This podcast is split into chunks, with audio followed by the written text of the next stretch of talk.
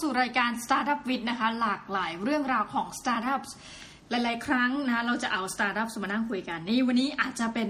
แหวกแนวนิดนึงนะคะคล้ายกับกรณีของคาสทาวคราวที่แล้ว วันนี้เราเชิญ SME มานั่งพูดคุยกันนะคะ ยินดีต้อนรับพี่หนุ่มจักรพงศ์บุพานิโรธสวัสดีค่ะ สวัสดีครับ ผมหนุ่มครับผมอ่าโอ้โหรู้สึกจะตบนานเหลือเกินนะคะ ประเด็นก็คือว่าวันนี้เนี่ยจริง ๆที่อยากจะมาคุยเพราะว่าไปนั่งฟังเรื่องราวชีวิตของ พี่หนุ่มมา แล้วครัก็บรู้สึกว่าเฮ้ยชีวิตของคนคนหนึ่งค่อนข้างที่จะแบบว่ามีมีขึ้นมีลงมีขึ้นมีลงนะใช่ครัคะบแต่ว่าเรื่องราววันนี้น่าจะเป็นกำลังใจให้กับหลาย ๆ คน เพราะว่าหลายคนครับมาบอกกับน้องน้องหมีนะว่า ฟังรายการ Startup With แล้ว มันไม่มันดูไม่เกี่ยวข้องกับตัวเอง หลายคนบอกว่าเอาก็เป็นเรื่องราวของ developer เอาแล้วเราไม่ได้จบทางด้านแบบเป็นสายทำคอมพิวเตอร์มาเราก็จะทำตามไม่ได้นะคะครับ วันนี้เนี่ยเราจะมาเล่าถึงเรื่องราวของคนคนหนึ่งที่เริ่มต้นธุรกิจด้วยเงินประมาณสัก2องถึงสามหมื่นบาทครับนะซึ่งคิดว่าหลายคนนะคนที่มาฟังพอดแคสต์ได้เนี่ยครับสามารถทำได้แบบพี่หนุ่มแน่นอนถ้าตั้งใจจริงใช่อะครับพี่หนุ่มคะนี่ต้องเริ่มครับผมเล่าก่อนครับพูดถึงเรื่องที่บ้านพี่หนุ่มนิดนึงครับเวลาเวลามารายการนี้เราจะชอบแบบขุด คือมันเป็นรายการที่แบบขุด ลึกไปถึงอย่างรากเออครับผมพี่หนุ่มเติบโตมาในครอบครัวที่คุณพ่อคุณแม่เป็นแบบไหนคะทำอะไรมาตอนนั้น คือจริงๆเราเติบโตมาในครอบครัวที่ที่ไม่ได้สมบูรณ์พูดตรงๆนะครับ ผมก็คือว่าทางทางบ้านเนี่ย คุณพ่อคุณแม่แยกกันอยู่อ่าผมกับน้องเนี่ย ผมมีน้องอีกคนหนึ่งน้องสาวครับ ก็คือสองคนเนี่ยอยู่กับคุณแม่นั่นแหละครับ ผมแล้วเราก็เติบโตมาด้วยการเลี้ยงดูกับคุณแม่คนเดียวนั่นแหละ แต่แต่เราก็ไม่ได้ว่าเป็นคนที่มีแบบครอบครัวที่ที่มีเงินพูดตรงๆ ผมก็เรียนจบแค่ปวช แล้วต้องออกมาทำงานแล้วรับคือผมตอนที่จำความแบบช่วงที่ลำบากครับอะไรอย่างเงี้ยได้ไหมพี่หนุ่มคือความลำบากของ พี่หนุ่มเนี่ยในสมัยนั้นน่ะมันมันคืออะไรล่ะคะกับการมีชีวิตอยู่ภายใต้คุณแม่ที่แบบเป็นคุณแม่เลี้ยงเดี่ยว ถ้าจะบอกว่าลำบากไหมเดี๋ยวจะจะบอกว่าเวอร์นะ แต่ถ้าถ้าใครเคยอยู่สมัยก่อนนู้นเนี่ย ผมอยู่กลางเมืองเลย นาทองนะครับผมเอ่อสวนอาหารนาทองแถวรัชดาพิเศษกสมัยก่อนเลยโอ้ตอนนี้ยังมีอยู่ไหมคะไม่ไม่อยู่แล้ว ตอนนี้เป็นโอเคโรบินสันไปแล้วตรงอ๋อแต่มันคือจุดตรงนั้น แถวนั้นอ่าผมอะรับเด็ดถั่วงอกให้ให้ที่นั่นกิโลละ หนึ่งบาทหรือสองบาทผมจำไม่ได้แล้วเด็ดถั่วงอกให้ให้ร้านอาหารนะครับผมก็คือว่าเด็ดหัวเด็ดหางเนี่ย วันหนึ่งผมผมเด็ดประมาณสิบยี่สิบโลอะเพื่อเพื่อที่จะได้เงินตรงนั้นนะคตรัอบนนั้นอายุเท่าไหร่คะพี่หนุ่มจำคตวาอนมนั้นได้ก็ ตอนนั้นเรียนเรียนปวชปีหนึ่งแหละอ๋อครับผมก็ช่คืวงอช่วงนั้นแหละช่วยแม่ ใช่ไหมใช่คะครับผมสิบยี่สิบบาทต่อวันนี่คือ ใช่ก็คือกลายเป็นค่าค่าอาหารของผมเองเฮ้ยโหเดี๋ยวครัก่อนผมครับนี่ต้องบอกเดี๋ยวค่าอาหารเนี่ยน้องหมีโตมาก็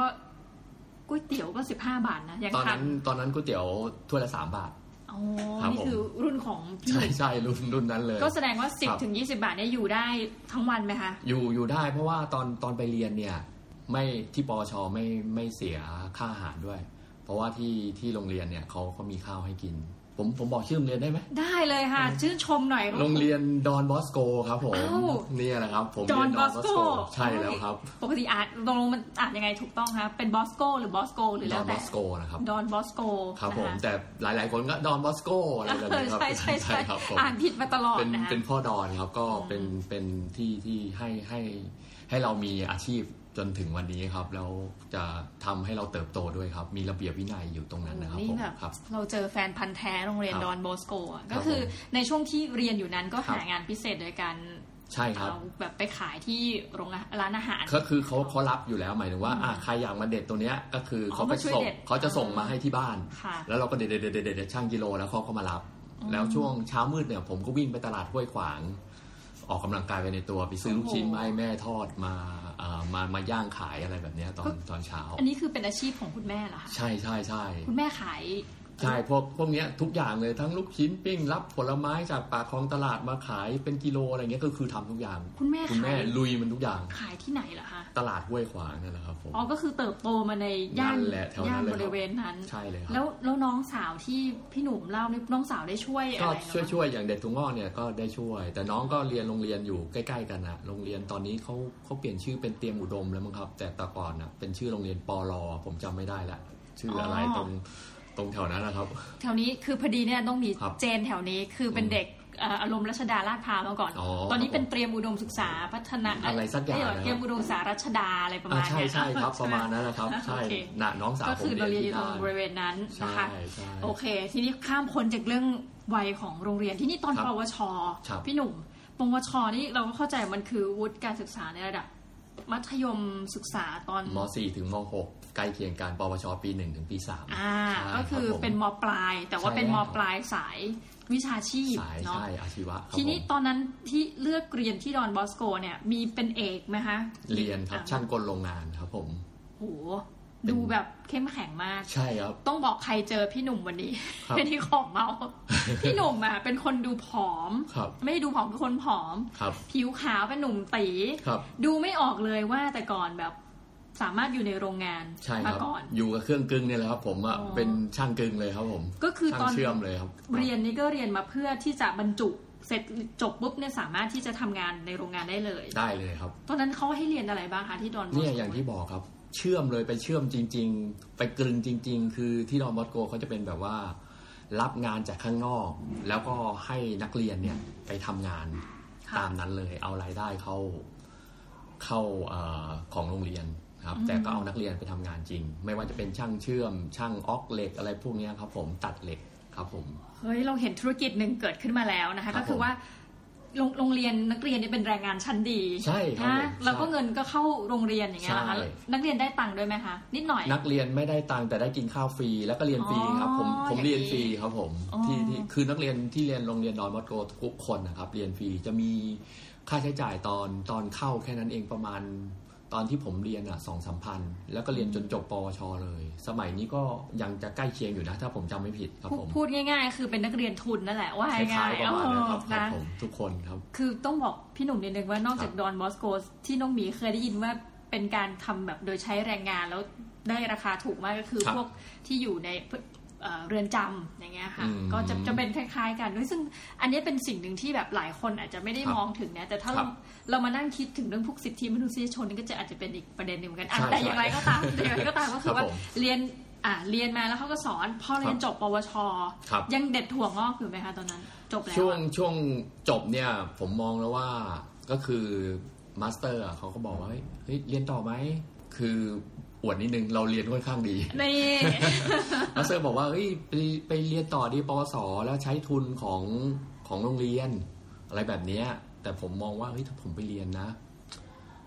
น้องผมก็จะไม่ได้เรียน เพราะว่าน้องก็จะโตขึ้นเรื่อยๆ ไม่มีตังค์ไงก็ยังไม่มีตังค์อยู่ช่วงนั้น เราก็มองว่าผมคงต้องออกไปทำงานมากกว่า เพราะผมจะต้องได้ได้เงินตรงนั้นอะมาสำหรับไอ้ที่จะมาค่าใช้จ่ายในครอบครัว แล้วก็เลี้ยงน้องจะเป็นแบบนั้น ก็เลยไม่ได้เรียนต่อ จะเป็นแบบนั้นครับ คือในณจุดหนึ่งพี่หนุ่มก็คือเด็กมปลายคนหนึ่งอะเนาะใช่แล้วเด็กแบบอายุยังแบบอะสิบเจ็ดสิบแปดใช่มันมีความรู้สึกอะไรบางอย่างไหมพี่คือคืออยากรู้จริงว่าเราเห็นคนอื่นเขาแบบอาจจะเรียนต่อปวสอืมอืมอืมอะหครัรืบอครัว่าบเพื่อนเราในอะพื้นถิ่นบริเวณเราอาจจะแบบครับเข้ามาหาลัยครับแล้วมันมีความรู้สึกไหมว่าเฮ้ยทำไมเป็นเป็นคำถามอะครับว่าทำไมมันต้องเกิดขึ้นกับเราหรือว่าจริงๆแล้วไม่เลยคิดที่ไม่จะไม่เลยนะรอดคือประเด็นตรงที่ว่าผมมองตัวเองตรงนั้นอะ ถ้าผมเทียบนะ คือสมัยนั้นเนี่ย คนที่ด้อยกว่าผมมีนะ คือเพื่อนที่ที่อยู่ที่ห้วยขวางอะอยู่ติดติดๆกันอะส่วนใหญ่ก็จะเป็นบ้านเช่านะ ไม่ไม่ได้บ้านตัวเองอะไอ้ที่ผมอยู่ก็คือเป็นเช่าห้องอยู่นั่นแหละอืมทุกคนไม่ได้เรียนแบบผมนะเขาทำอะไรอะพี่ ก็คือช่วงนั้นเนี่ย บางคนก็ไปรับจ้างไปทำนู่นนี่นั่นอายุเท่าๆผมเนี่ยสิบเจ็ดสิบแปดเนี่ยอ๋อแต่ไม่ได้เรียนไม่ได้เรียนแล้ว คือผมเนี่ยถือว่า รู้สุดแล้วได้เรียนปวชเนี่ยครับผมอ๋อก็คือคือด้วยสรู้สึกภาแล้ววะนั้นเราก็จะใช่ไม่ได้รู้สึกว่าเฮ้ยเราครับผมเสียดายอะไรครับใช่ไหมผมคะอืมโอเค แต่ก็มีคนที่เขาเรียนแบบมัธยมเหมือนกันเรียนต่อมหาลัยเหมือนกันอยู่ใกล้เคียงกันน่ะแต่ถ้าเทียบโดยเฉลี่ยแล้วเนี่ย เราก็ไม่ได้สูงเกินไปแล้วเราก็ไม่ได้ต่ำอืมก็คือเพื่อนรุ่นเดียวกันอะไรแบบนี้อ่าครับจะเป็นโอแบเคบนั้นครับทีนี้เส้นทางจากการจบปวช เห็นครับบอกว่าอุ้ยไปแบบจริง ๆ หลายงานมากใช่นะครัคะบมีไปไหนบ้างพี่หนุ่มคือจบปุ๊บเนี่ย ไม่เคยออกจากบ้านไปไกลเลยนะ คือคือพอจบผมไปลองสมัครงานที่ TVI ระยอง ปรากฏว่าเขารับ ก็คือผมก็เล่าแบบเนี้ยเฮ้ยผมเรียนปวช ผมเด็กทงงอกช่วยแม่โอ้พูดนี้เลย คนที่สัมภาษณ์เนี่ยพี่พี่อุดมนะครับ ผมยังจำชื่อพี่เขาได้ เพราะพี่เป็นคนให้โอกาสโอกาสผมเลยเนี่ยเขาบอกว่าเอาพูดภาษาบ้านๆนะครับ กูให้โอกาสมึงทำงานเพราะกูเห็นมึงเนี่ยช่วยแม่ เด็กของห้องนี่แหละ เข้ามาทำที่นี่เลย อะไรแบบเนี้ยเป็นถั่วงอกสตอรี่มากใช่พี่ใช่จริง ๆ แล้วทีเนี้ยพี่เขาให้ผมทำเนี่ยโหผมดีใจมากไปอยู่ TBI อะสมัยนั้นเด็กปวชเนาะไปเรียนจบได้เงินเดือนจาก TBI ห้าพันกว่าบาทต่อเดือนอะโโหเยอะนะผมถือว่าโคตรเยอะอะเราต้องใช้คำนี้อะครับผมเป็นแบบนั้นจริง ๆ พี่ใช้เดือนเท่าไหร่ละให้แม่ให้อะไรยังไงบ้างคะใช้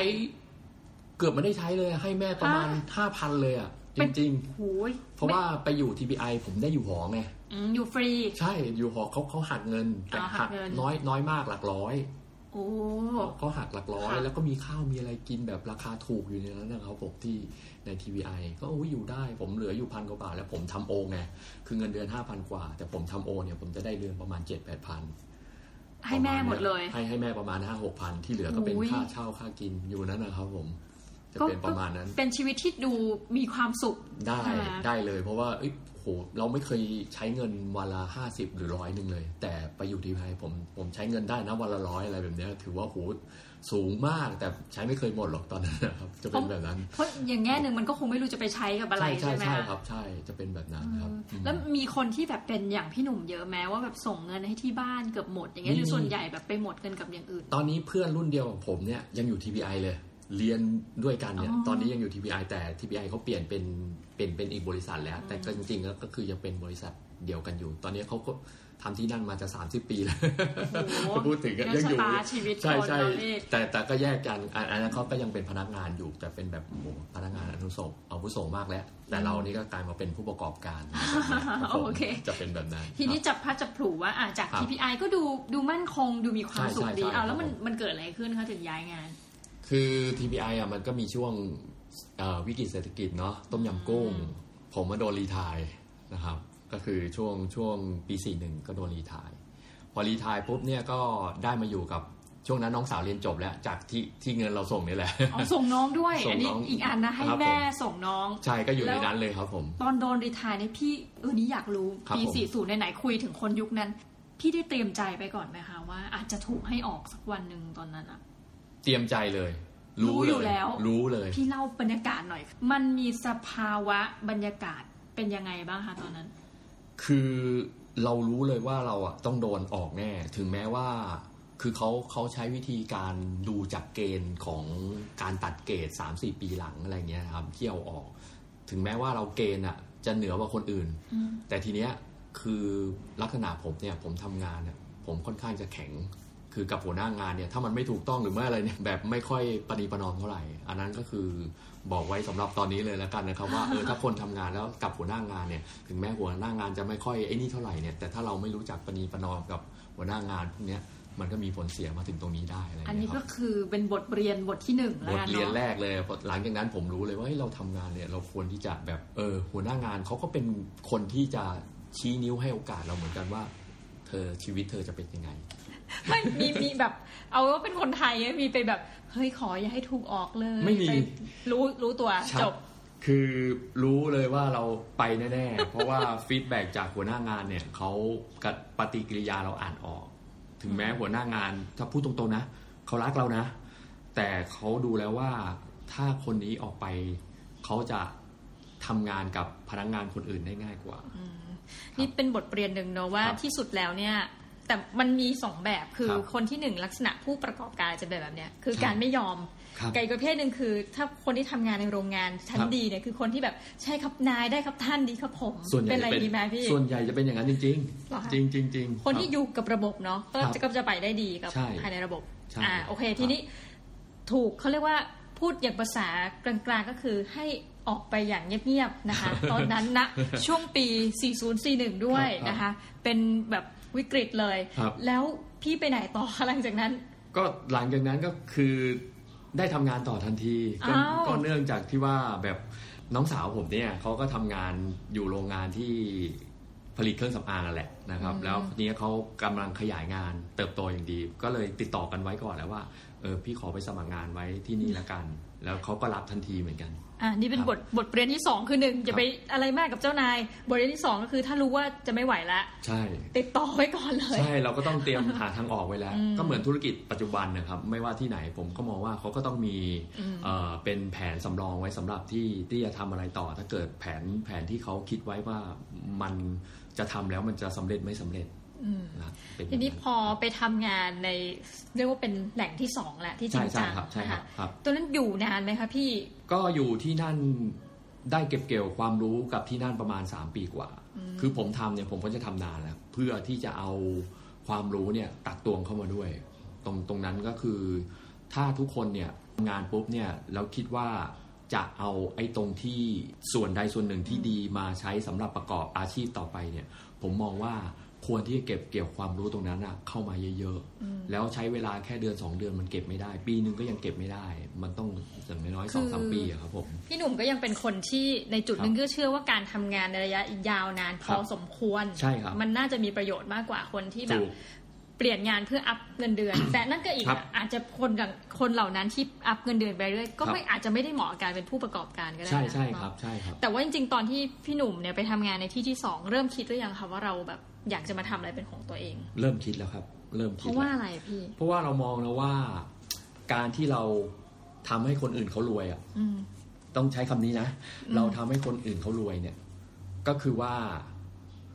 ชีวิตต่อไปเนี่ย เราต้องอายุมากยิ่งขึ้น แล้วการที่เราจะถูกคนรุ่นใหม่ที่อยู่ในองค์กรแซงขึ้นมาเนี่ย โอกาสได้สูง แล้วการที่เราจะเติบโตถึงขนาดไปเป็นหัวหน้างานที่ที่ระดับผู้บริหารใหญ่ๆในองค์กรเนี่ยก็ค่อนค่อนข้างยาก เพราะว่า คู่แข่งก็ต้องเยอะเป็นเรื่องปกตินะครับ ผมจะเป็นแบบนั้นมากกว่า การกำหนดทิศทางชีวิตจะค่อนข้างยากจะเป็นแบบนั้นนะครับอ่าครับ ง่าย ๆ เลยพี่หลังจากที่ทำงานทำงานทำงานครับแล้วมาเริ่มต้นทำธุรกิจได้ยังไงคะพี่ อืมอันนี้เป็นที่มาที่ค่อนข้างจะแปลกที่ที่เป็นธุรกิจตรงเนี้ยเพราะว่าหนึ่งช่วงระหว่างนั้นเราเก็บเกี่ยวประสบการณ์ ผมก็มองว่าเราคิดจะทำธุรกิจแหละ แต่ก็ยังไม่ได้คิดว่าจะมาทำในตรงนี้อืมเพราะว่าเอ๊ะ ยังไงดีเนาะอะไรแบบเนี้ย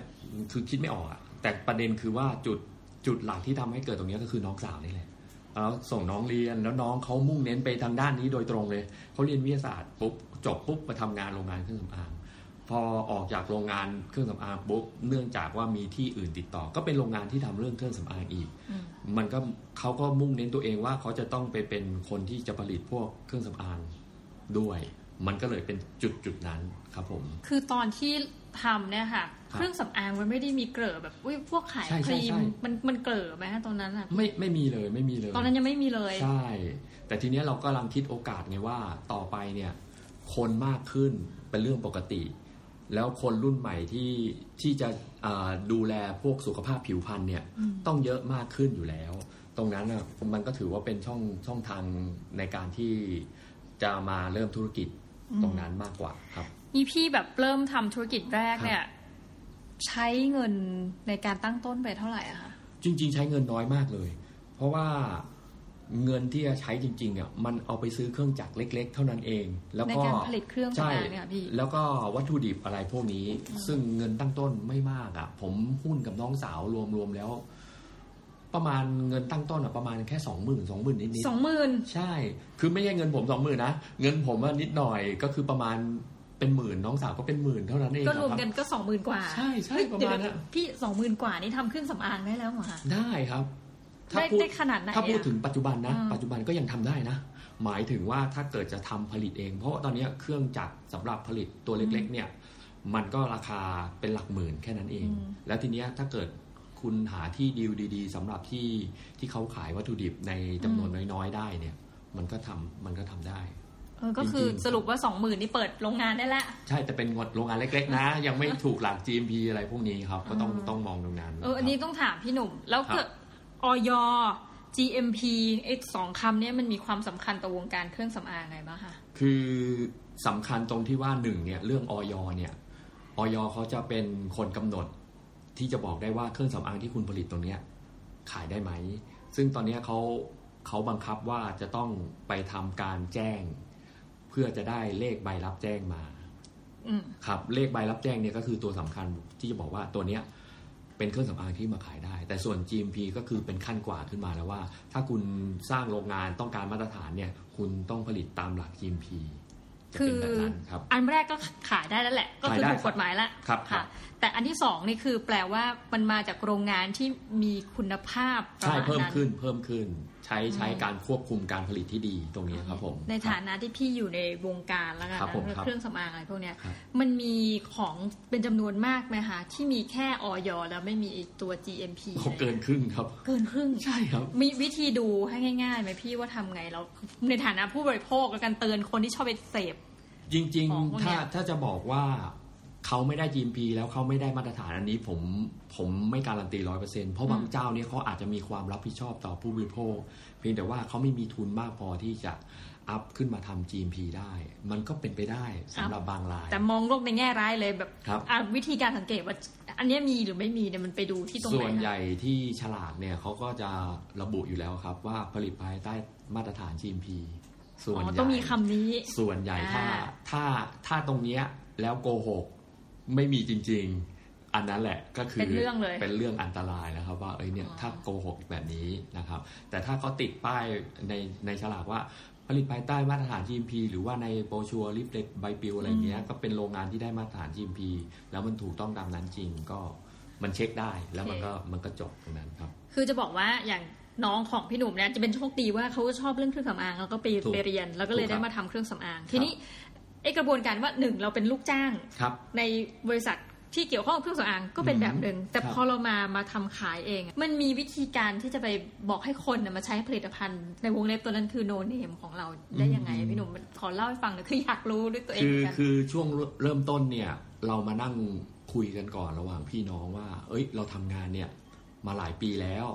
แล้วเรามองเห็นช่องทางยังไง เราจะนำสินค้าที่เราคิดจะทำเนี่ย ไปขายยังไง เพราะมันโนเนมอย่างที่บอกจริง ๆ เราก็ดูกระแสตอนนั้นช่วงช่วงปี 4 4 5 4 6 เนี่ย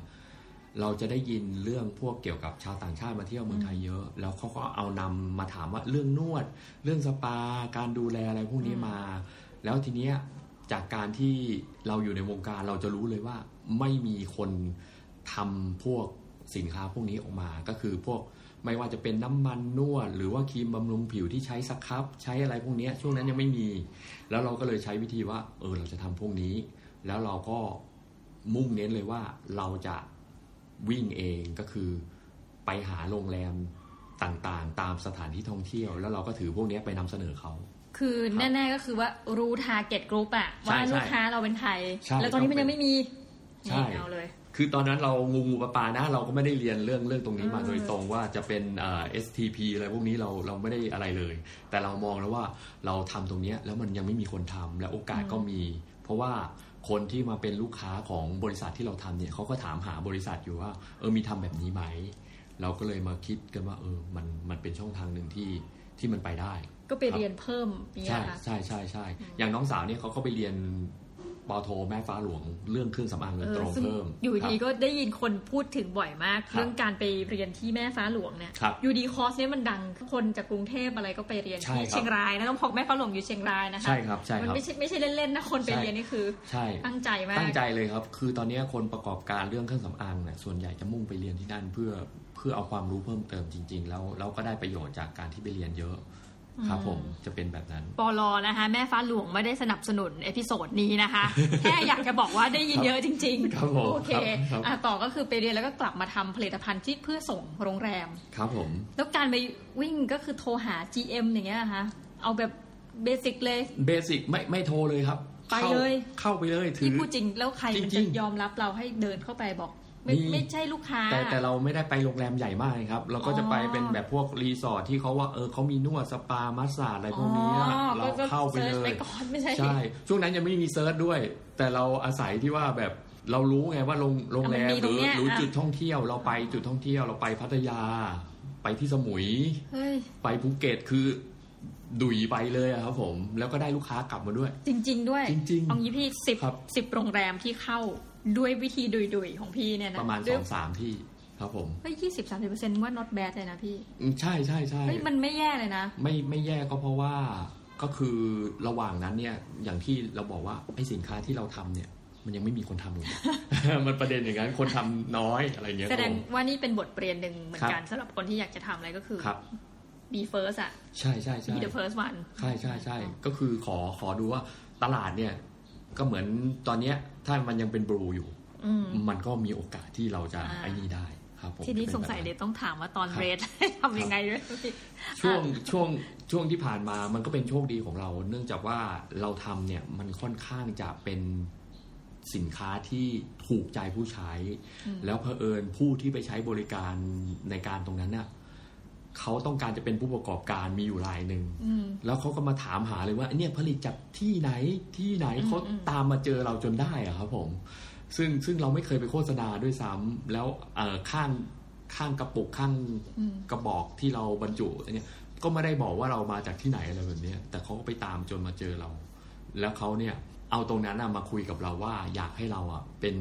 เอิ่ม OEM ให้เขาอ่านั่นแหละครับ มันก็เลยกลายเป็นว่า ช่วงนั้นเนี่ยมันก็เริ่มจะกลายเป็นเลสแล้วแต่ปรากฏว่าก็จะมีตรงเนี้ยเข้ามามาช่วยพอดีมาช่วยพอดีเลยคือนะครับ OEM นี่จริงๆมันย่อมาจากอะไรนี่ก็ยัง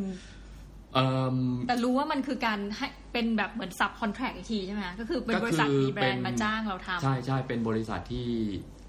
เขาอยากทำสินค้าตัวหนึ่งแล้วมาอืมจ้างให้เราผลิตให้จะแปะก็จะเป็นแบบนั้น ยี่ห้อเขาแปะยี่ห้อแล้วก็เขาคือเป็นโรงงานแหละก็คือครับสรุปว่าในช่วงที่พอทำแล้วครับเริ่มจะอันนั้นขึ้นมาคนเริ่มมาแข่งเยอะครับก็รอดเพราะมีเจ้าใหญ่ เจ้าใหญ่โอ้ครับจริง ๆ คือพี่หนุ่มเนี่ยเขาแบบไม่ได้ให้บอกชื่อครับแต่ต้องมีฟังอยู่พอได้ยินชื่อบริษัทนี้อ๋อโอเคครับใหญ่ผมจริงขอบคุณครับครับโอเค แต่หลังจากนั้นก็กลายว่า คนหลายคนจะติดตรงนี้เนาะพี่หนุ่มครับคิดเหมือนกันหมดเลยว่าครับพอเป็นโรงงาน OEM มาสักระยะหนึ่งครับหน้าที่เราคือการต้องวิ่งให้คนเอาของเนี่ยมาครับให้เราผลิตอยู่ตลอดเวลา โดยที่เราไม่มีเขาเรียกว่าไม่มีแบรนด์แบรนด์เนาะเป็นของใช่ตัวเองใช่ใช่พอพูดแล้วอาจจะแบบเออโรงงานนี้ไม่รู้จักหรอกแต่ว่าครับโอเคเราผลิตให้สินค้าเนี่ยครับคนอื่นก็ไปรู้จักสินค้านั้นใช่ครับ นั่นก็เลยเป็นที่มาที่พี่หนุ่มมาทำธุรกิจแตกลายออกมา ใช่ใช่คือจริง ๆ ประเด็น แรกเลยเนี่ยเราไม่เคยที่จะคิดมาทำเฮาส์แบรนด์หรอกครับ แต่ทีเนี้ยที่เรามาทำเพราะว่าช่วงช่วงที่มันจะมีวิกฤตกีฬาสีในประเทศไทย แล้วก็ช่วงที่เป็นน้ำท่วมใหญ่ ช่วงนั้นเนี่ยก็คือปรากฏว่าของที่มา OEM เราเนี่ยเขาขายไม่ได้กันเลย ยอดในการผลิตก็คือจากสมมุติว่าร้อยเปอร์เซ็นกลายเป็นว่าเดือนหนึ่งผลิตแค่ยี่สิบเปอร์เซ็นสามสิบเปอร์เซ็นนั่นแหละครับอันนี้ถือเป็นวิกฤตครั้งที่สองในชีวิตพี่ไหมคะใช่ใช่ใช่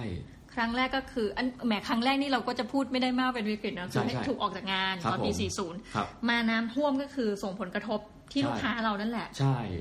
แล้วตอนนั้นพี่มีชีวิตอยู่กันยังไงในโรงงาน คือตอนนั้นน่ะน้ำท่วมโรงงานผมอะเป็นเกาะเลยนะ คือโรงงานไม่ได้ไม่ทุกท่วมนะ แต่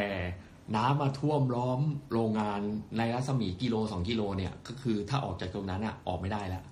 ต้องเรือหรือต้องรถสูงสูงๆตอนนั้นโรงโรงงานอยู่ที่ปทุม โรงงานขนาดใหญ่ขึ้นหรือยังคะโรงงานก็เป็นโรงงานปัจจุบันตอนนี้เลยครับ ตอนนั้นก็คือเป็นโรงงานที่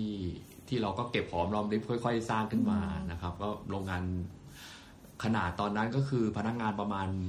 เกือบร้อยคนแล้วโหครับเกือบร้อยคนพี่ครับเดี๋ยวก่อนจากครับจากศูนย์เป็นร้อยเนี่ยครับใช้เวลากี่ปีอะคะใช้เวลาประมาณสาม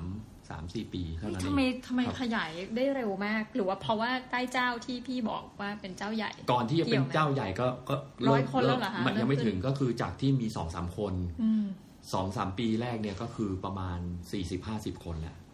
คทำรับไมผมันอะไรที่ทำให้ขยายใหญ่ได้เร็วขนาดนั้น หรือว่าพี่ก็ขยันวิ่งเข้าโรงแรมใช่ที่ใช่พี่บอกใช่เราแค่นี้เองเหรอคะใช่แล้วก็ตอนนั้นอะ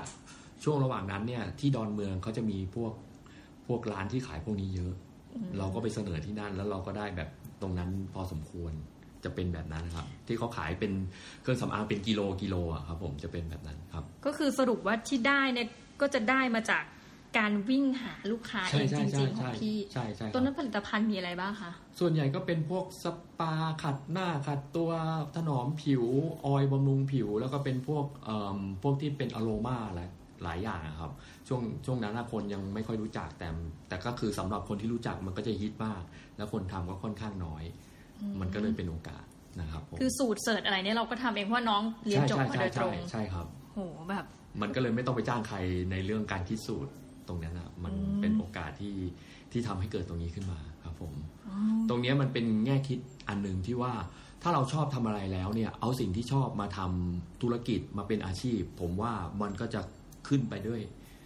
เอ่อเติบโตได้ไวนะครับ แต่เอาจะป็นแบบนั้นจริงๆอะพี่พอฟังอย่างเงี้ยมันก็ไม่ใช่ว่าทุกคนที่เอางานอดิเรกหรือความชอบมาครัทำบแล้วจะประสบความสำเร็จไงใช่ใช่มันต้องมีอะไรบางอย่างแหละ ที่จะบอกว่า แต่อันนี้ก็อย่างหนึ่งก็คือว่าครับน้องสาวเป็นคนรู้เรื่องเนาะครับพี่หนุ่มเนี่ยไม่ได้จบเลยไม่ได้ด้านนี้เป็นครับใช่ใช่อยู่โรงงานมาก่อน แต่ว่าครับอาศัยว่าเป็นคนที่กล้าวิ่งเข้าไปหาใช่ใช่ลูกค้าครับน่าจะเป็น ผสมกันเนาะอย่างนี้ใช่ไหมใช่ใช่เนาะคือคือเราต้องมีมีความกล้าที่จะเข้าไปหาจุดที่เรามองแล้วว่ามันมันใช่เหมาะกับที่เราจะไปทำตลาดหรือเอาสินค้าตรงนั้นไปอ่าไปอ่าดำเนินการครับ ทีนี้พอบอกว่าโรงงานน้ำท่วมนะครับกำลังการผลิตเหลือใช่ยี่สิบเปอร์เซ็นครับพี่ก็แทนที่เป็นวิกฤตอย่างเดียวครับนี่ก็เป็นหนึ่งในสิ่งที่เรียกได้ว่าโอกาสให้กับใช่พี่หนุ่มทำให้เกิด ตัวสินค้ายังไงขึ้นมาบ้างคะเกิดอะไรขึ้นตอนนั้น ก็เรามองว่าอุ้ยทำไงดีอะพนักงานก็เป็นพี่ๆน้องๆกัน เราเคยทำงานมาก่อนแหละ แล้วเราจะให้เขาออกเหรอมันไม่ได้อะทำไงดี ก็เลยมาคิดว่าเราคงต้องทำสินค้าของเราเองแล้วล่ะ เพราะว่าเราเอาเวลาที่มีกับพนักงานที่เหลือเนี่ยเอามาทำสินค้า แล้วเราก็ใช้รูปแบบเดิมว่าทำปุ๊บเราก็เอาไปวิ่งเสนอหาคนช่วยขายไม่เปลี่ยนวิธีเลย ไม่เปลี่ยนออเพราะอะไรถึงรู้สึกว่า ต้องเพราะเดินไปอย่างเงี้ย เรามองว่า ในในแง่ของการตลาดไม่ว่าจะเป็นยุคไหนเนะครับ ถ้าเรามีทุนสูง เราสามารถใช้เงินโปะได้ แต่ถ้าเรามีทุนน้อย เราจำเป็นต้องใช้พลังที่เรามีเนี่ย เข้าไปนำเสนอให้ได้ ต้องอืมต้องเป็นแบบนั้นคือต้องต้องสู้อะครับ ถ้าถ้าจะจับพัดจับภูรอให้ฝนฟ้ามาตกที่บ้านเราเองมันมันคงไม่ได้ เราต้องลุยเข้าไป แล้วเราใช้วิธีการนำเสนอตัวเองเข้าไปอืมเพราะเราไม่มีเงินว่าไปซื้อโฆษณาทางทีวีซี ครั้งละเป็นล้านเราไม่มีเงินขนาดนั้นก็ต้องไปอย่างเงี้ยต้องไปแบบใช่ไหมนั้นคะครับผมใช่ทีนี้พอพี่เล่าว่าเออรับ OEM พี่ก็ไม่ OEM ของเขาเรียกว่าอะไรไม่ได้ทำของผลิตภัณฑ์เดียวกันมาใช่แข่งใช่คซึ่รับงอันนี้มันก็มองว่าเป็นแบบมีจริยธรรมเนาะอืมมันก็ไม่เชิงแต่เราคิดคิดไว้แล้วอะครับว่า คือถ้าเราทำ OEM แล้วเรามาทำสินค้าที่ที่แบบเดียวกับที่เราทำ OEM ให้อะใจเขาใจเราเขาก็จะมองว่าอ้าวเธอมาทำสินค้าแข่งกับที่เธอทำให้ให้ฉันซึ่งเป็นลูกค้าเนี่ย มันจะรับปากยังไง มันก็บอกได้ไม่ร้อยเปอร์เซ็นต์ว่าเอาสูตรเดียวกันไปขายหรือเปล่าอืมเราก็เลยมาทำแตกลายไปเลยทำอย่างอื่นไปเลย แต่ก็คือเป็นในกลุ่มสินค้าแบบแบบเดียวกัน ที่อ่าเป็นดูแลสุขภาพร่างกาย ทีนี้เข้าเรื่องแล้ว วันนี้คือครับเราก็มานั่งคุยกันว่าสรุปแล้วพี่หนุ่มทำอะไรบ้างคะตอนนี้ ก็คือจริง ๆ แล้วเราก็ OEM ยังเป็นหลักใช่ไหมครับ แต่ก็มี House Brand ของเราเนี่ยซึ่งเป็นสินค้าที่ดูแลเรื่องเออตั้งแต่ผมจรดเท้าเป็นสินค้าเกี่ยวเนื่องกับสุขภาพ โดยใช้ภูมิปัญญาไทย สมุนไพรออร์แกนิกเป็นหลักอะไรเงี้ยครับผมเออต้องบอกว่าคนใช้ออร์แกนิกกันแบบคำว่าออร์แกนิกกันเกลื่อนมากเลยครับผมครับพี่พี่หนุ่มช่วยช่วยเล่านิดนึงว่าคำว่าออร์แกนิกจริงๆ มันคือโดยธรรมชาติอะไรมันมันคือแปลว่าอะไรอะคะคือช่วงช่วงแรกผมพูดตรงๆนะ ผมก็ไม่รู้จักหรอกเอาบอกตรงๆแต่ทีเนี้ยเมื่อเรากำลังคิดจะทำไอตัวสินค้าที่มาเนี่ย เราก็มองนะว่าเราจะทำยังไงดีให้แตกต่างจากท้องตลาดอืม ซึ่งตรงเนี้ยก็เหมือนจุดจุดแรกแหละครับ B first เอ๊ะทำไงดี เราก็ไปมองว่าอ๋อต่างประเทศตอนนี้เขามีเรื่องเครื่องสำอางออร์แกนิกอ๋อใช่มาแรงมาแรงจริง ๆ เราก็เลยลองไปหาดูเฮ้ยเมืองไทยเราก็มีนะคนที่เริ่มจะทำเกษตรอินทรีย์อ่าแล้วก็มีนะที่เขาจะทำพวกวัตถุดิบเป็นออร์แกนิก ไม่ว่าจะเป็น olive oil ออร์แกนิกอืม coconut ออร์แกนิก อะไรพวกเนี้ยหรือว่าข้าวออร์แกนิกช่วงช่วงนู้นแต่อย่างน้อยมาก แต่เราก็คิดว่าเฮ้ยเราคงต้องทำแบบนี้แล้วล่ะ เราก็คือมาคิดสินค้าตัวนี้ขึ้นมาว่าเป็นเอ่อสินค้าสมุนไพร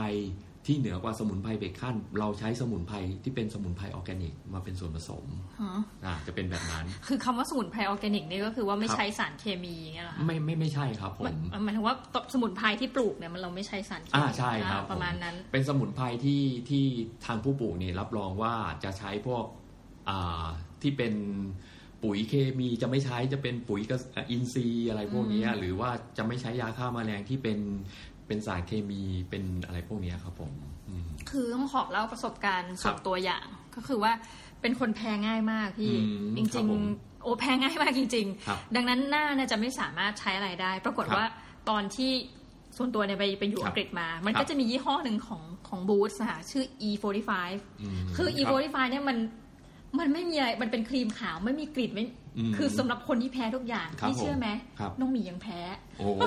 แบบว่าขนาดสำหรับผู้ใช่แพ้โดยเฉพาะยังแพ้อีกครับ แล้วก็แบบเวลาคนไปต่างไปเกาหลีเวลาเขาจะซื้อครับไอที่มาสหน้าอะไรมาให้อืมครัอะบผมพอเราแปะปุ๊บคนก็จะเอ่อพี่ที่เขาเชี่ยวชาญด้านเคมีครับทั้งหลายเนี่ยเขาบอกว่าเฮ้ยก็อยู่หน้าแพ้ง่าย เวลาอ่านเขาจะให้อ่านละเอียดข้างหลังอืมซองว่าประกอบมีอะไรไปด้วยบ้างอะไรบ้างครับอะไรเงี้ยครับคือมันก็ทำให้เรารู้ว่าเฮ้ยจริง ๆ การใช้ของอันนี้เฉพาะกับผิวหนังแล้วเนี่ยครับ มันก็หนึ่งแล้วนะ แล้วครับถัดไปที่เออจะมานั่งคุยพี่หนุ่มก็คือว่าครับยาสีฟันครับนี่ต้องบอกว่าเออเป็นความรู้สึกเป็นความชั่วร้ายเรามากเลย เราก็ไปซื้อชาโค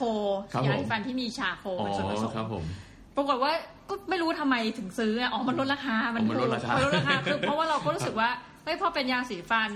ครับอะไรที่มันภายนอกที่อาจจะไม่ใช่ผิวหน้าเราก็อืมเออใช้ไปเถอะครับปรากฏว่าในพี่มันขึ้นในไม่แน่ใจ Business Insider หรืออะไรใน Facebook ครับเนี่ยครัค่ะบแต่ว่าเป็นซอสที่เชื่อได้ครับก็บอกว่าเฮ้ยมันพิสูจน์แล้วนะว่าจริง ๆ ชาโคเนี่ยมันครับบอกไม่ได้เลยว่าอืมครับใช้แล้วจะมีประโยชน์กับร่างกายมากขึ้นอ่าใช่ครับครับคือคนไปโฆษณาว่าชาโคเนี่ยทำให้ฟันขาวเขาบอกครับว่าเฮ้ยมันอาจจะไม่ขาวแล้ว พอเราอ่านมากไปเรื่อยๆเนี่ยครับก็พบว่ามันอาจจะแบบ มีสิ่งที่อันตรายเช่นแบบฟอกฟันให้ใช่ใช่สารใช่ฟอกใช่ขาวใช่ครับซึ่งเราแบบเฮ้ยตายแล้วอืมสิ่งที่เราคิดว่ามันไม่น่าสนใจกลายเป็นครับเรื่องที่เราต้องมานั่งคอนเซิร์นเกี่ยวกับสุขภาพว่าอืมคตารัยบแล้วพี่เพราะยาสีฟันมันหลีกเลี่ยงไม่ได้จะมีส่วนหนึ่งที่เราบริโภคเข้าเข้าปากเข้าใช่ยังไงก็เข้าซึมเข้ากระพุ้งแก้มหรือว่าเข้าลิ้นอยู่แล้วอะไรอย่างเงี้ยครับผมเนี่ยเป็นครั้งแรกที่แบบพูดตามตรงในชีวิตว่า เฮ้ยเริ่มกลัวความปลอดภัยตอนอายุประมาณเนี่ยสามสิบเนี่ยครับเนี่ยครับก็เลยทีนี้ของพี่หนุ่มก็คคืรัอบเป็นออร์แกนิกล้วนอะตรงนั้นไม่ได้ตั้งคำถาม แต่ว่าพอตอนมาผสมกับเคมีพันธุ์และอื่นๆเนี่ยครับมันมีความปลอดภัยมากกว่า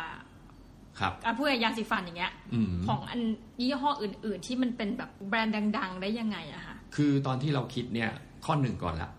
เราทำสินค้าไม่ซ้ำกับลูกค้าที่มาผลิตอืมก็คือ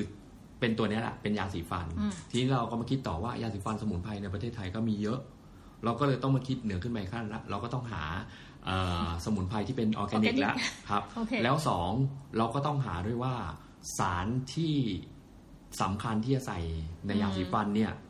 สารอะไรที่ทั่วโลกเขาเลิกใช้กันแล้ว เราก็จะเอาไม่เอามาใช้ในยาสีฟันของเรา ซึ่งนี่ถามได้ไหมครับพี่ผมว่าไอ้ทั่วโลกเขาเลิกใช้ในประเทศไทย ถ้าพี่ลองอ่านดูตามฉลากเนี่ยครับยังมีใช้อยู่ไหมคะ ก็ยังมีคือคำว่าทั่วโลกเลิกใช้นี่มันไม่ได้หมายถึงว่าเขาออกกฎหมายว่าห้ามใช้เลยนะครับ แต่ผู้ผลิตดัง ๆ ทั่วทั่วโลกเนี่ยหรือว่าในวงการเนี่ยเขาก็จะเริ่มเลิกใช้เริ่มเลิกใช้ใช่ครับผมพี่ก็คือดูแล้วก็ไม่ใช้ เราก็จะไม่ใช้ตามนั้นครับผมจะเป็นแบบนั้นครับ ถ้าถามว่า ที่เราผลิตมามันมีสารเคมีไหมมี แต่เป็นสารเคมีที่เป็นลักษณะที่ว่าเป็น friendly มากกว่า จะไม่ได้เป็นว่าเป็นสารที่ก่อให้เกิดระคายเคือง หรือสารที่คาดว่าถ้าใช้ไปนานๆอาจจะเป็นมะเร็ง อะไรแบบเนี้ยเราก็จะไม่ได้ใช้จะเป็นแบบนั้นครับ อันนี้พูดได้เพราะว่ามันออกข่าวใหญ่อย่างจอร์นสันแอนด์จอร์นสันเนี่ยครับที่เป็นแป้งแล้วก็คือมันมีผลิตภัณฑ์ยี่ห้อหนึ่งผลิตภัณฑ์ครับแป้งเนี่ยครัค่ะบครับบอกว่าสารเนี่ยก่อให้เกิดมะเร็ง แล้วบริษัทรู้อืมว่ามัน เป็นอย่างเงี้ยแต่ไม่ได้แจ้งก็รู้สึกครับจะโดนเล่นงานไปที่สหรัฐใช่ครับอ่าใช่ครับก็เลยรู้สึกว่ามันมันเริ่มน่ากลัว ทีนี้พี่ก็ใช่เลยมาผลิตผลิตอะไรที่มันปลอดภัยกว่า ใช่ก็คือเราพยายามเป็นตัวตั้งของสินค้าเลยว่า เราจะไม่ต้องมีไอ้พวกนี้ใส่เข้าไปในผลิตภัณฑ์อืมครับผมจะเป็นแล้วแบบนั้น ผลิตภัณฑ์เนี่ยมันคือพูดมานานมากนะเข้าก่อนเนี่ยก็ยังไม่ได้ครับบอกเลยว่าชื่ออะไรค่ะครับ ก็เป็นสินค้าเอมไทยครับผม ชื่อเอมไทยใช่ครับ เอมไทยจริง ๆ มาจากไหนพี่เป็นชื่อมันเล่นเล่นน้องหรือเปล่าหรือว่าเอมเนี่ยก็มาจากชะเอมอ่าชะแล้วก็เอมมาเอมที่เป็นเป้าหมายเอม AIM นั่นแหละครับ มันก็เลยกลายมาเป็นเอมไทยเอมไทยเลยครัอ่าบไม่ใช่เอ็มนะคะไม่ใช่เอ็มเอมไทย ใช่ครับผมก็คือเป็นยาสีฟันครับผมออร์แกนิก เป็นออร์แกนิก active ออร์แกนิก active ก็ด้วยคือตัวตัว active ที่เราใส่เนี่ยจะเป็นเป็นออร์แกนิกอืมแต่สารต่างๆที่อยู่ในยาสีฟันเนี่ยมันก็ยังเป็นที่ไม่ได้อ่าเป็นออร์แกนิกเกือบทั้งหมด เพราะว่าจริง ๆ แล้วเนี่ยถ้าจะเอาเครื่องหมายออร์แกนิกหรือเป็นยาสีฟันออร์แกนิกจริงๆเนี่ยก็คือว่า 95%จะต้องเป็นสารที่ที่สกัดแล้วก็เป็นทำมาในลักษณะของออร์แกนิกเลย ตามที่องค์กรต่างๆเขารับรอง อันนี้เรายังเรายังทำไม่ได้นะพูดตรงๆ ครับผมอืมค่ะครับก็ถือว่า เป็นความเป็นห่วงเป็นใยอะแหละใช่ใช่ใช่ครับ แต่ต้องถามอันนี้ถามจริง ๆ คือครับคือพี่หนุ่มเนี่ยใช้ผลิตภัณฑ์ของตัวเองด้วยป่ะคะใช้ของตัวเอง test ทุกล็อตผมเป็นคน test หมายถึงว่าเวลาขึ้นยาสีฟันผลิตล็อตนี้เขาก็จะส่งไอตัวอย่างที่ผลิตเสร็จแล้วมาให้ผม test ทุกล็อตนะผมต้องมาใช้หมด คือหมายความว่าทุกวันเนี้ยพี่เลิกใช้แบรนด์ดังหมดแล้ว ไม่เคยใช้มาตั้งแต่ผมมาทำผลิตเลยเนี้ยกี่ใช่ปีแล้วคะ ก็ถ้าเริ่มแรกเลยจริง ๆ ก็สี่ห้าปีแล้วครับ คือคือช่วงน้ำท่วมอะเราเริ่มทำแต่เรายังไม่ไม่ได้ขายแบบไอ้นี่แหละครับ ก็คือว่าทำปุ๊บเหมือนเดิม เอาพี่เอาไปลองใช้ พี่ไปลองใช้อ่าคนนู้นไปลองใช้เพื่อนไปลองใช้บางคนใช้ดีก็กลับมาซื้อ บางคนก็บอกเฮ้ยใช้ได้โอเค เอาไปขายที่ร้านของชำที่บ้านอะไรแบบเนี้ยมันก็จะค่อยๆค่อยๆไป ก็คือจะ word เป็น of แบบนั้น mouth ลักษณะนั้นใช่แล้วก็ใช่การวิ่งเข้าหาลูกค้าครับทีนี้ประเด็นก็คือว่า เรามีวิธีการไหนที่แบบจะล้มยักษ์กับพี่มันมันเท่าที่คิดไว้อะหรือว่าก็ต้องอาศัยแบบอย่างเงี้ยแหละ ค่อย ๆ บอกต่อ แล้วก็เป็นตลาดโลคอลไปอย่างเงี้ยเหรอคะหมายถึงอนาคตมองยังไงอคะนาคตเนี่ยเราก็มองว่าเราอยากจะเป็นเป็นสินค้าทางเลือกที่ติดอันดับหนึ่งในสามหรือหนึ่งในห้าที่คนที่ใส่ใจสุขภาพเนี่ย คนยุคใหม่ที่ที่ทันสมัยอะนะครับ คือคนทันสมัยเนี่ยจะไม่เกี่ยงอายุ คุณอายุเจ็ดสิบแต่คุณก็เป็นคนทันสมัยได้อืมแล้วก็จะใส่ใจสุขภาพได้เนี่ยทาร์เก็ตของผมเนี่ยอยากให้คนที่เป็นคนทันสมัยเนี่ยมารู้จักเราแล้วก็ใช้เราให้ติดหนึ่งในห้าของไทยให้ได้ ตรงเนี้ยครับผม ซึ่งวิธีการเนี่ยเราก็มีวิธีการอย่างเคาะประตูบ้านเพื่อนแจก แล้วเราก็พยายามทำผลิตภัณฑ์ให้เป็นที่กล่าวถึงให้ได้มากที่สุดว่า เออ เราใส่ใจอย่างไรในผู้ที่จะมาเลือกสินค้าเรา จะเป็นแบบนั้นนะครับ ทีนี้พอพูดถึงยอดขายครับตั้งแต่ทำเริ่มทำผลิตภัณฑ์เอมไทยมาครับผมอมันก็ไม่ได้มีแค่ยาสีฟันนะพี่ครัเนาะบมันก็ครับมีทัวร์จดเท้าใช่ที่ใช่บอกพยายามเพิ่มขึ้นเรื่อยๆให้ให้ให้ให้ครบให้หมดครับผมอืมครับ แล้วทีนี้ยอดขายเป็นยังไงบ้างคะยอดขายถ้าเริ่มตั้งแต่ปีแรก ๆ เลยนะ มันมันเติบโตอยู่ครับ เติบโตพอสมควรเลย ปีแรกนี่ก็คือว่าขายแจกขายแจกนะครับอืมปีที่สองก็เริ่มมีกำลังซื้อซ้ำเดือนหนึ่ง เดือนละได้สักประมาณห้าร้อยหลอดอาจจะใช้คำเนี้ยนะห้าร้อยหลอดมาปีที่สามที่สี่เริ่มเป็นเดือนละเป็นพันอืมอย่างอย่างอย่างปีเนี้ยปีปีที่ผ่านมาแล้วกันนะครับ ปีที่ผ่านมาเนี่ย เราโชคดีตรงที่ว่าเราไปนำเสนอที่ Tops Market แล้วปรากฏว่ามันเขาเขาโอเคเขาไปขาย ให้เราได้ มันก็เลยเพิ่มขึ้นได้ไม่ไม่ตรงนี้พูดไปแล้วไม่รู้พูดพูดพูดได้ ไม่แต่ว่าครับอย่างเงี้ยผมพี่ก็คือวิธีการเหมือนกันเลยซนี่ครับคือพูดถามเพื่อผู้ประกอบการคนอื่นครับก็คือว่าพี่ก็แค่ walk in ไปนำเสนอเขา walk in ไปคุยเลยคนัรับดแม่นี่โทรนัดไหมพี่อย่างบริษัทใหญ่ๆอย่างเงี้ยหรือนิดนึงมีการโทรมีมีโทรถามก่อนมีไอ้นี่ว่าได้ก่อนไหมพแล้วยาก็ยามเอาไอ้ไปนี่เสนอใช่อย่างเวลาพวกนำครับเสนอในในแบรนด์ขนาดใหญ่ที่ครับเพื่อที่จะกระจายสินค้าเราคเนี่รัยบพี่เขาดูอะไรบ้างคะ เหมือนกับที่เราคิดที่จะทำสินค้าเลยเขาดูแบบนั้นเลยเขาดูว่าคุณมีจุดอะไรที่จะไปขาย ถ้าว่าเราเอาไปวางที่เขาปุ๊บเนี่ย ถ้ามันเป็นสินค้าเดิมๆแบบที่เขาไปวางขายอยู่แล้วเนี่ยเขาก็จะไม่รับพิจารณาเลยอ่าก็ตั้งคืแต่อแรความเลยซ้ำซ้อนใช่คอะรับผมถัดไปคือครับผมถัดไปก็คือเขาก็จะดูเรื่องความแตกต่างของเราแล้วว่า ถ้าเราเอาไปวางปุ๊บเนี่ย มันจะยกระดับอะไรให้กับอ่าเชลฟ์ของเขาอืม นั่นแหละครับ ตรงเนี้ยเป็นจุดสำคัญเอาเดี๋ยวเรื่องเรื่องเล็ก ๆ ไม่ใช่เรื่องเล็กๆเรื่องใหญ่อย่างพวก GMP ออยนี่เขาสกรีนไหมคะอันนั้นเรื่องเรื่องปกติอ๋อพี่ไม่ถือว่าเป็นหนึ่งในนั้นเพราะว่าไม่ยังไงก็ต้องดูอยู่แล้วใช่อันนี้เป็นมัสเพียงแต่ว่าครับสิ่งที่จะทำให้ไปขึ้นเชลฟ์เนี่ยคือครับความซ้ำซ้อนใช่ที่ไม่ควรจะไปซ้ำกับชาวบ้านเขาเยอะแล้วใช่และถัดไปก็คือความแตกต่าง ความโดดเด่นออกมาควโดดเนเพราะว่าเจ้าใหญ่ ๆ เนี่ยที่เราจะไปวางเนี่ย ซึ่งตอนนี้ผมก็พยายามวิ่งเสนออยู่ จุดแตกต่างที่เขาจะมองเลยว่าสินค้าของเราถ้าไปวางเนี่ย มันทำให้เขาดูดีขึ้นไหมอืมถ้าเกิดไปไววางแล้ว ร้านเขาไม่ไม่ได้ดูดีขึ้น เขาก็ไม่เอา แล้วสำคัญสำหรับยุคใหม่ เรื่องแพคเกจจิ้งสำคัญมากสำหรับคนที่จะทำนะ อันนี้ผมแนะนำได้เลยว่า ซึ่งของผมเนี่ยก็ยังไม่ได้ถือว่าดีนะครับ ยังมีข้อข้อที่จะต้องมาปรับปรุงกันตลอดเวลา แต่คนที่จะทำสินค้าเนี่ยสิ่งที่จะโฆษณาสินค้าของตัวคุณเองนี่ก็คือเรื่องเรื่องการออกแบบดีไซน์แพคเกจจิ้งนี่สำคัญมากๆครับผมจะเป็นแบบนั้นครับนะคะก็ครับนี่ก็ถือว่าเป็นบทเรียนแล้วกันสำหรับใช่ครับสินค้าหนึ่งของ วันนี้พูดได้อย่างพี่อันนี้แบบไปเรียนรายการเรียนแบบรายการอื่นมาว่าแบบพี่หนุ่มเนี่ยเป็นอายุน้อยร้อยล้านยังยังครับเออจริยังเหรอใช่ครับยังยังคือถามว่า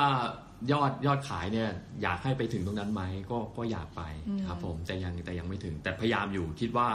เราต้องทำให้สำเร็จให้ได้ครับผมจะนี่เป็แบบนะคะครับแต่ว่าสิ่งหนึ่งที่มานั่งคุยกันถึงเรื่องราวทั้งหมดเนี่ยครับก็คือจากเด็กคนหนึ่งครับที่นั่งหักถั่วงอกอยู่ใช่เพื่อเงินกิโลละหนึ่งบาทหนึ่งบาทสองบาทสามบาทใช่ นึกภาพว่าถั่วงอกเนี่ยนะ มันใช่ มันเบามากครับแล้วผมนานเท่าไหร่มือหงิกนะหัวจะได้ใช่หนึ่งใช่กิโลใช่ครับจนกระทั่งมีเงินสองหมื่นในการถัดมานะครัคะบก็เอาเงินเนี่ยไปสร้างโรงงาน จนครับปัจจุบันเนี่ยมีสินค้าเป็นของตัวเองครับคือมันมันน่าภูมิใจตรงที่ว่าเดินเข้าไปในห้าง มันมีมันไม่รู้สินะ ส่วนตัวของน้องหมีอะส่วนตัวว่าแบบพอเข้าไปแล้วเฮ้ยนี่มันเป็นสิ่งของของเรามันพูดมันพูดได้เต็มปากมันเนี่ยใช่เป็นใช่ของใช่ของครับเราอะใช่ครับมันน่าใช่จะเป็นอะไรที่แบบ พี่รู้สึกขนลุกบ้างไหมในบางวันมันมีโมเมนต์ที่แบบ เฮ้ยเรามาขนาดเนี้ยได้ยังไงหรืออะไรแบบเนี้ยใช่ครับมันมันเป็นสิ่งที่ว่าอุ๊ยของที่เราคิดเนี่ย มีคนซื้ออะเคยเห็นเคยเห็นไหมคนซื้อเห็นเลยครับผมมันแบบแต่เราก็ไม่ได้พูดนะเฮ้ยผมเป็นเจ้าของเอาอะไรจริงแบเหรอบเนี้ยไม่ไม่เราก็ดูเออมีคนซื้ออะแล้วดีใจอะไรอย่างเงี้ยครับผมมันมันมันเป็นสิ่ง แต่แต่พอยิ่งเราเห็นคนซื้อปุ๊บเนี่ย เราก็ยิ่งจะคิดว่าเฮ้ยสินค้าเราเนี่ยมีคนเชื่อถือนะ เพราะฉะนั้นเรื่องคุณภาพเราต้องไม่ตก แล้วเราจะต้องพัฒนาให้ดียิ่งยิ่งขึ้นไปนะครับ ตรงเนี้ยเป็นสิ่งสำคัญ ผมมองว่าเมื่อเราทำสินค้าเนี่ยเราต้องใส่ใจ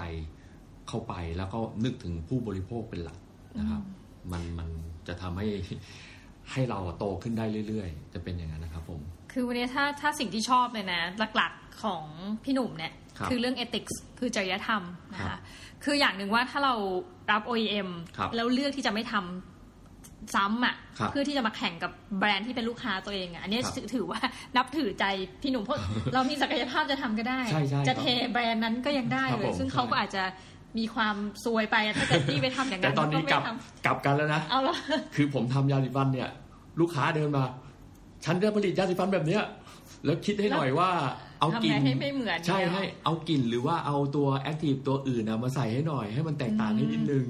ถามว่าเราต้องทำไหมทีนี้เราต้องทำแล้วครับผมจะกลายเป็นแบบนั้น เป็นอย่างนั้น ใช่นะแต่ก็ยังมีมีอีกอันหนึ่งที่ที่ที่เราทำแล้วว่า ตอนนี้ผมทำน้ำยาบ้วนปาก คือลูกค้าที่ใช้ยาสีฟันเนี่ย ตอนนี้ก็คือ เริ่ก็มแตกปลายไปใช่เรื่อยก็ถามว่าเอ้ย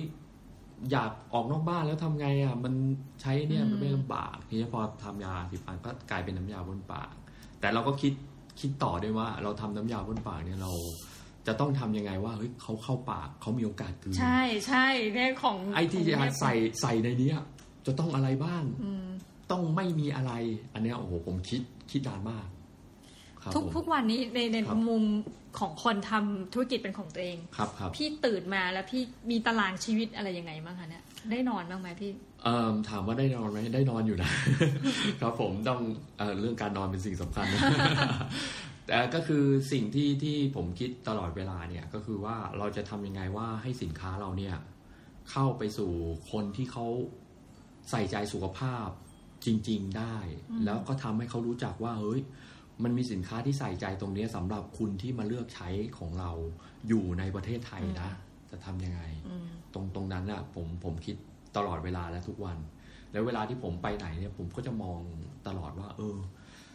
ตอนนี้ บุคลิกภาพของคนอืมจุดนี้เป็นแบบนี้นะ คนตรงนี้เป็นแบบนี้อะไรอย่างเงี้ยครับผม ก็คือมันกลายเป็นว่าไปอยู่ในจิตวิญญาณไปแล้วนะพี่คือหมายความว่าใช่ใช่คิดตื่นมาก็คิดแต่เรื่องงาน โดยที่มันไม่รู้ตัวใช่มัครับมันมันอย่างนั้นมากกว่าเนาะใช่ใช่จะเป็นแบบนั้นมากกว่าอืมนะคะจะถามว่ามันเป็นงานไหมไม่ใช่แล้วครับมันจะกลายเป็นชีวิตของเป็นเราชีวิตใช่ครับ เพราะว่า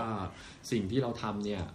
มันมีผลต่อคนหมู่มาก แล้วเขาซื้อของเราไปเนี่ย ถ้าเกิดเอาพูดตรงๆ ผมโกหกได้นะ ว่าไอเนี่ยผม ไม่ได้ใส่แต่ผมใส่ อืมมันโกหกก็ได้มันก็ไม่มีใครมาตรวจ ตรวจก็ไม่เจอฮะพูดตรงอ๋อๆตรวจก็ไม่เจอ ต้องใช้เครื่องมือที่ทันสมัยมากถึงจะมาตรวจเจออะไรเงี้ย หรือว่าจะมาตรวจเจออีตอนที่ว่าผมกำลังทำแล้วผมเทนี่ใส่ออกไปอ๋อซึ่งซึ่งมันยากมากไงอ่าอืมแล้วอีตอนที่ผมทำหรือว่าผลิตใส่เนี่ย เราก็จะไม่ได้ใช้ชื่อสารอะไรที่ที่บ่งบอกว่าเป็นไอตัวนั้นใส่ไป มันมันยากมาก คือมันก็มีวิธีการนั่นแหละ ที่จะใช่ทำให้เราแบบ ทริกกี้นิดนึงใช่แต่พี่ก็เลือกที่จะไม่ทำครับผมจะเป็นแบบนั้นแล้วแรก ๆ ที่เราไปให้ให้คนลองใช้เนี่ย ก็จะปรากฏว่า เฮ้ยทำไมมันไม่มีฟองเลย เออเฮ้ยคนก็ติดภาพเนอะใช่พี่เฮ้ยทำไมแล้วมันจะสะอาดไหมเฮ้ยเอ่อคืออย่างเงี้ยเราก็ต้องอธิบายเยอะมากแต่เนี้ยก็คือเออก็คือเปลี่ยนพฤติกรรมผู้บริโภคโอ้อีกค่อนข้างยากมาก แต่ทีเนี้ยผมก็ยังมั่นใจว่าคนทันสมัยเริ่มที่จะมาหาตรงนี้มากยิ่งขึ้น แล้ว ด้วยเทคโนโลยีปัจจุบันเนี่ยครับมันทำให้คนเข้าถึงแหล่งข้อมูลได้ง่ายอืมตรงตรงนั้นอะมันก็เลยเป็นจุดจุดหนึ่งที่ว่าคนที่เขาค้นหาจริงๆอะเขามาเจอเราอืมแล้วเขาก็มาเลือกเอาไปดูใช้ ดูลึกลับมาก ใช่ใช่ครับ จะดูลึกลับมากครับผมจะเป็นแบบนั้น โอเคนะครัคะบผมส่วนวันนี้เนี่ยเรื่องราวเป็นอยากให้เป็นอีกหนึ่งเรื่องราวละกันที่ท่านครับผู้ฟังฟังแล้วรู้สึกว่าเฮ้ย นี่คือคนไทยคนหนึ่งครับซึ่งเขาก็ไม่ได้มีต้นทุนชีวิตใช่ครับอะไรเยอะเลยใช่ครับพูดกันตามตรงนะคะ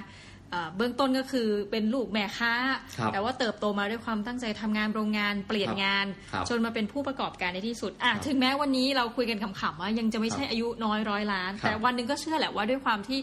คุณดูสิคุณคือคุณนึกถึงวิธีการที่เขาทำครับไปอย่างซื่อครับๆเดินเดินเข้าหาโรงแรมครับเสนอผลิตภัณฑ์ คือครับส่วนตัวเชื่อว่า โอกาสไปได้อีกไกลมากสำหรับวันนี้ต้องขอขอบคุณพี่หนุ่มขอบคุณเอมครับไทยมาก ๆ เลยที่มานั่งคุยกันแล้วคราวหน้าเนี่ยรายการ Startup w i t เนี่ยจะพาทุกท่านไปเจอกับใคร อย่าลืมติดตามฟังกันนะคะสำหรับวันนี้น้องหมีและพี่หนุ่มต้องขอลาไปก่อนค่ะ สวัสดีค่ะ สวัสดีครับ